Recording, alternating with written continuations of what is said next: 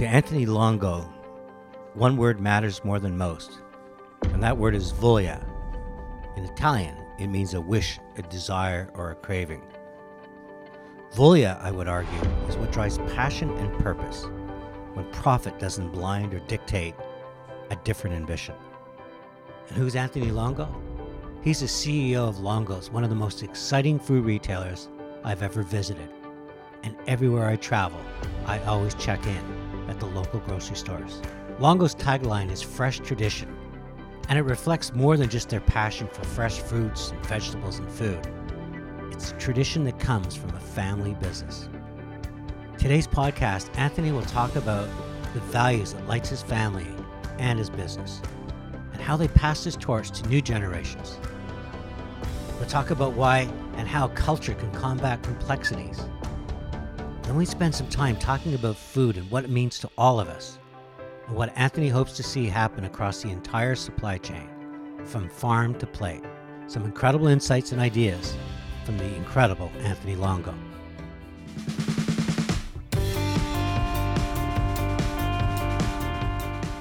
Hi, it's Tony Chapman, host of Chatter That Matters, presented by RBC. This is a platform where we tell the stories of heroes, everyday Canadians who do extraordinary things, and small business owners who find a way to survive. These are true stories, real journeys, as you watch and listen, you'll see characters develop, experiences experienced. You'll celebrate their triumphs and feel their tragedies, and together we'll uncover some important lessons in life. And RBC, their only ask is to make this show about the people and not them. I've worked with brands my entire career, and I can tell you, and this has nothing to do with dollars and everything to do with people, I've never been more impressed with a brand than I am with RBC. They have an incredible culture with depth and dedication. They give back. They use their size and profitability to promote diversity, community, athletics, and environment. And they're spending over $500 million to support youth over the next 10 years. All of this is needed at times when life can feel like a pinball, where we bounce from one day feeling secure to insecure and certain to uncertain and possibilities to impossibilities. By sharing the stories and insights and ideas of people like Anthony Longo, we hope to inspire motivate and help you get to where you need and deserve to go. And Anthony's story begins with his grandfather, who lived one day after Anthony was born, but left a legacy rich in emotional wealth.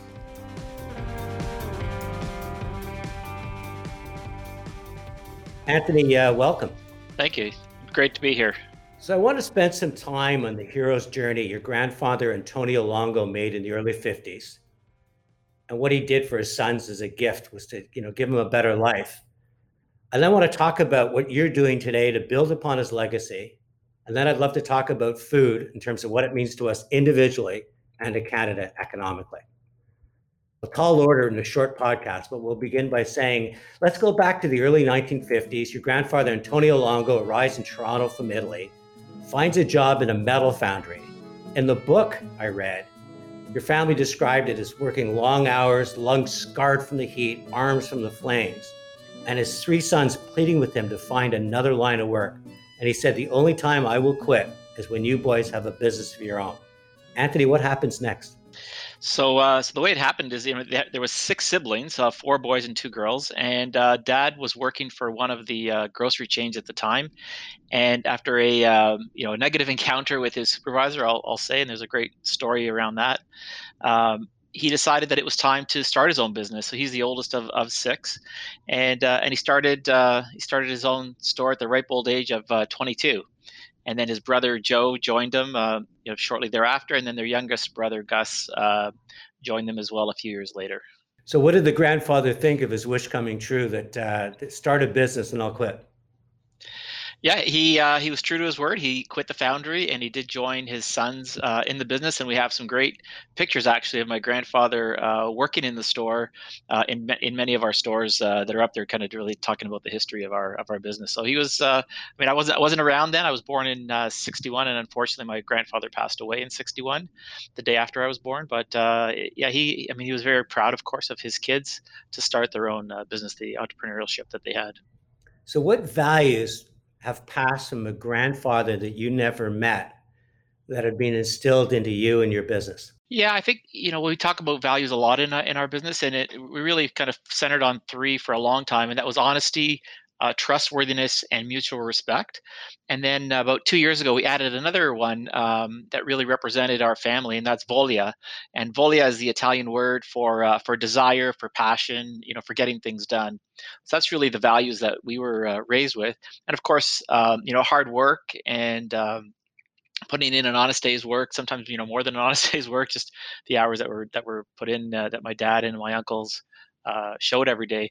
And then the other thing i'd say is um, when it comes to our culture and um, and and you know this is our family too not just not just the, the company culture. It's we call it treating you like family. That's how we describe our culture. And that means whether it's your uh, customers or your team members or your vendors it's about treating you like family. So your your grandfather working at a foundry, your your your you know starting a grocery uh, business, the siblings in their twenties. It wasn't a lot of money then, but as the torch passes between generations, and the riches of a successful business abound, how do you maintain those values? Because those values are the values of immigrants that do whatever they can to survive. How does that how does that stay alive in a business where uh, I'm sure you could write a check for almost anything? Um, yeah, I'd, I'd, say it's a great question. I, I, think you have to live your values every day. I mean, that's really how you pass them on. It's in the actions that you take and the things that are um, important to you and how you represent those. So, you know, if material things are important to you, then that's going to you know be the values that, that are going to be passed on from generation to generation. Uh, but in our case you know for us the most important value is family uh, family and friends and, and and that's what gets passed on. That's what we celebrate and cherish uh, you know every day. And i know it sounds trite but it's but it's true. It's, if you don't live those values every day then how, how will your kids grandkids uh, ever uh, ever pick them up for sure I've seen you walk many conference halls with your brothers, and uh, the way you look at each other, you you certainly are a, a, an incredibly knitted family. What are the things that you really set as your signature for Longo's? And I would say, before many, I mean, I think back in the days where groceries about you know meat and protein was fresh. Why did you choose fresh? And how are you maintaining that, knowing that so many other competitors are trying to copy that in terms of the perimeter of the store and making it look almost like a living garden? Yeah, so for us, um, we started in the fruit and vegetable business. I mean, my my father and his his father they, they were farmers in Sicily, and so produce was in their blood. And then when he when Dad came to uh, to Canada first, I guess it was 1947, 1950, he worked for his uncle who had a fruit market um, actually on the beaches in the beaches. Is it beaches now or beach? But it's, it's in, in that in the eastern part of Toronto, and uh, and he ended up uh, you know being in that business. And then he went to work for uh, a chain in, in the produce department. So fresh has been the mainstay of our business for you know since 1956. So you're building out this incredible fresh franchise, but then years ago, again ahead of your time, you jump into the e-commerce business with Grocery Gateway. What I'm trying to, I struggle with sometimes is how is a family that merchandises produce, the color, the smell, the majesty. I mean, I walk into a Longo's, I, I might walk in for looking for one thing, and I come out with a hundred dollars worth of, of freshness. How do you how do you the juxtaposition between the merchandise of the sensory of fresh with the sense of selling everything over a screen or mobile phone yeah, it comes to it comes over to trust and and how people uh, view us. So it, you know we we build trusting relationships with our with our guests, and and they really trust the uh, the shoppers at Grocery Gateway. And it takes a, it takes a while, it takes a number of orders for people to uh, to actually see what what it is they they gather. And then and then the other thing I'd say is um, the the face of our company is our driver, is our customer service rep, and and they're all you know hardworking, you know, tr- uh, terrific guys and girls that uh, that that, take care of customers and they you know they pro- bring the product to the customer's door and sometimes inside not during COVID, of course, but but normally uh, inside the door, etc. So um, it, it's about trust, and our brand, I think, has built been built on trust over the over, over many years. So you mentioned COVID. Let's spend a little bit of time on COVID because really grocery became an essential service. And when I read about Anthony Longo, I, I read about you and your brothers. Uh, instead of being in the trappings of head office, in the stores, uh, you know, bagging groceries, stocking shelves. W- was this real or just a PR move to get a good article? No, that's real. That's uh, that's what we did pre-COVID. That's what we did during COVID, and that's what we're going to do after COVID. Um, it, it, it's who we are. I mean, I love being in the stores. I love interacting uh, with our team, and uh, we, we, think it's important to uh, to show up and just be able to talk to our team about what you know what are the things we're doing right, what are the things we could do better, and uh, and just and uh, you know during COVID it was about thanking them for for coming in every day, and and so that was that was not that was not a PR stunt. That's just who we are. So a culture built on trust uh, obviously was put to the test with COVID because I'm also having and trusting my life, my safety, coming to work. What did you learn about your culture and your people? know, we really learned that they're so resilient and committed. Uh, these are these are great, caring people.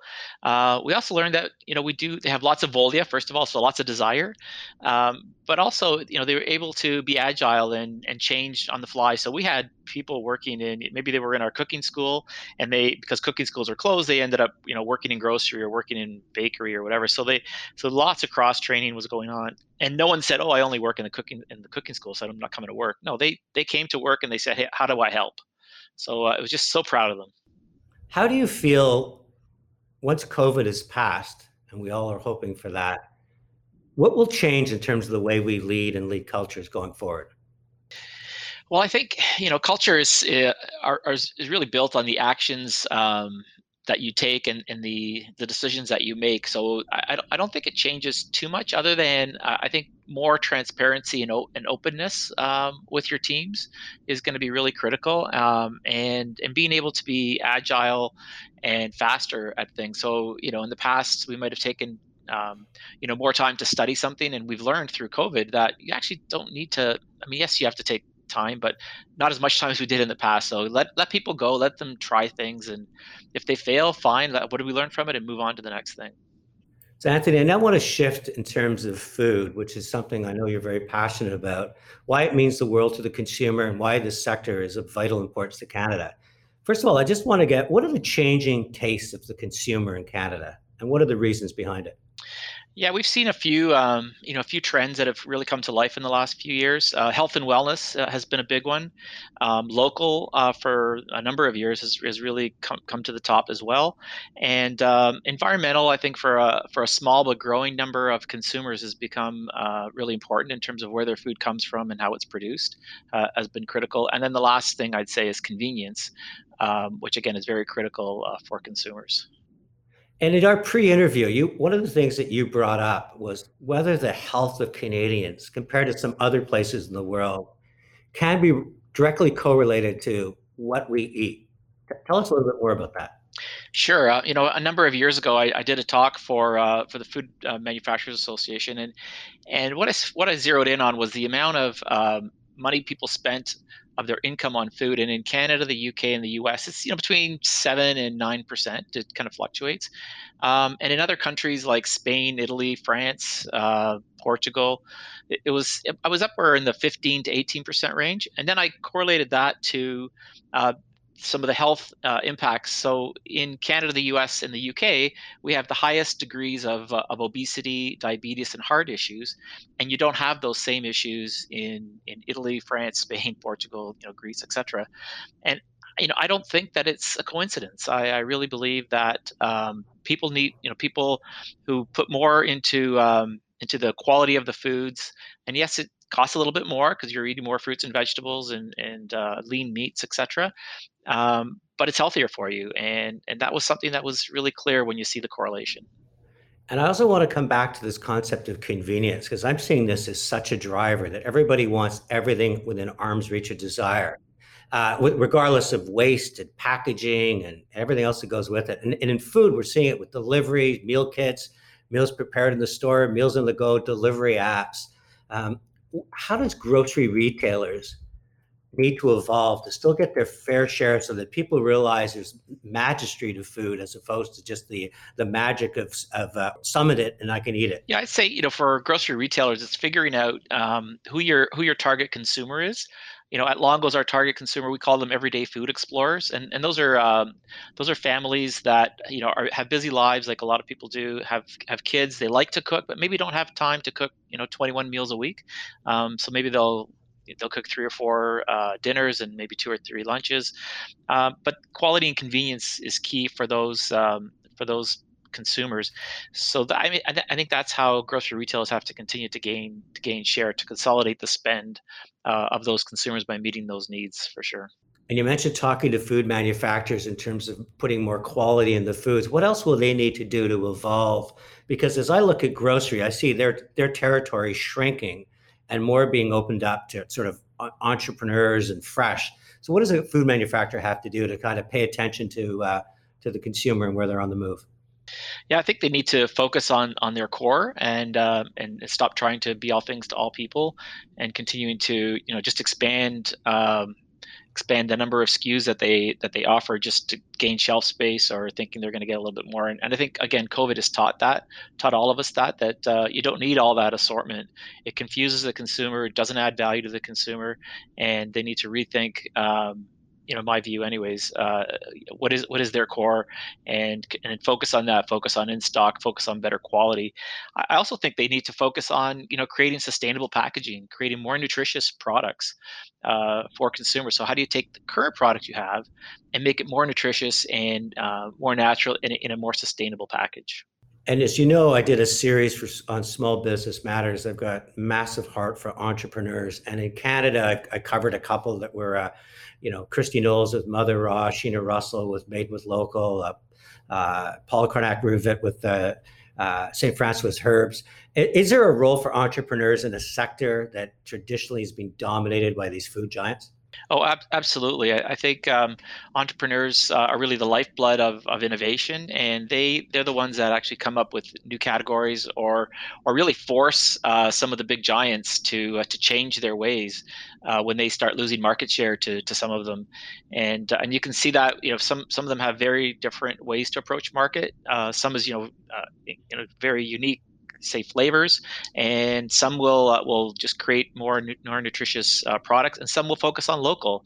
Um, and lo- and I think you know just to talk a little bit about local, I think Made in Canada is such a great brand, and I'm sh- still shocked that um, not enough of the big manufacturers are using that as uh, as a as a way to to uh, to build market share here uh, here in Canada. Um, you know, I know we had the you know the, the Heinz controversy a number of years ago, and of course Heinz is coming back now to, to make their ketchup in uh, in Canada again. But you know, but Made in Canada is is a great brand and has it, it really. Um, you know, it, it really uh, evokes quality and, and nutrition for uh, in the world. I, I, couldn't agree more that what it signals to not only the local consumer here, but around the world is when people imagine Canada, they see a lot of fresh air and fresh water and, and fresh land to grow. And I think that's going to become increasingly important. Let's talk a little bit more about Canada. What do we need to do to make agriculture one of the priorities of our economy growing, going forward? Growing forward, is, I guess, is a great yeah. play on words. Yeah, no, I, I think we need a, a long term um, plan on how we're going to t- take on various categories. Again, you can't be all things to all people, so um, investing in R and D is going to be critical. And a good example of that is the Vineland Research and Innovation Center that we have, you know, right here in Niagara on the lake, um, where, where, they're uh, working on various uh, types of floral and and food particularly vegetable uh, products and, and a lot fruit as well. I mean, they worked on pears and apples, etc. But we need to have a you know a coordinated strategy that's not going to be you know based on an election cycle, but based on 20 years. And how do we you know which are the categories that we're going to go after? So in the West, we're going after pulses, for example, lentils, uh, chickpeas, beans, etc. Um, those are you know nutrient dense foods uh, great proteins so i think we just we need to have a uh, you know, you know, more thought out plan for the long term that we can actually build on our uh, on the great agriculture sector that we already have. So my final question, Anthony, I remember as a kid, I used to uh, roll my eyes at my parents and trying to give me lessons in life, but I smile now as I get older, realizing those a lot of those lessons did stick and hopefully have passed on to my children. What lessons did you learn as a young child that you carry today that we could share with uh, with all the listeners? Yeah, I think for me it comes back to uh, the values. When we talk about our values at work, they're the same. It's honesty, trustworthiness, you know, respecting others. Uh, being humble was is a big one uh, for our family. It's something that my dad always uh, taught me, and uh, and and being clear on what's important to you. And for us, uh, family, family and friends. Uh, was critical. I mean, that's uh, that, that was a key lesson. And then the last thing I'd say is, you know, life is not a sprint, right? Life's a marathon, and you learn lessons every day. So, you know, uh, as nothing my dad always says, uh, you, you have one one mouth and two ears, so uh, you know, listen as listen twice as much as you talk. So you can always you can always pick up, uh, you know, great great tidbits of wisdom from every anyone around you. And so, Anthony Longo, as I uh, as I say goodbye to you, I just uh, want to tell you that uh, I've known you personally for many many years. Uh, you you're held in the highest regard in this industry, and I think it's because the values you talk about aren't words on some plaque in some mahogany lined office, but uh, words you live every day by. So I really appreciate you being part of uh, Chatter That Matters. Yep. Thanks, Tony. I really appreciate you asking me to join you. Appreciate it.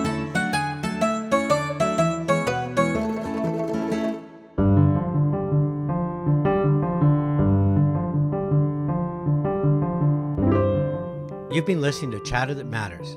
Download Chatter That Matters wherever you get your podcast, or follow me at chatterthatmatters.ca or on Twitter at, at Tony Chapman. Let's chat soon.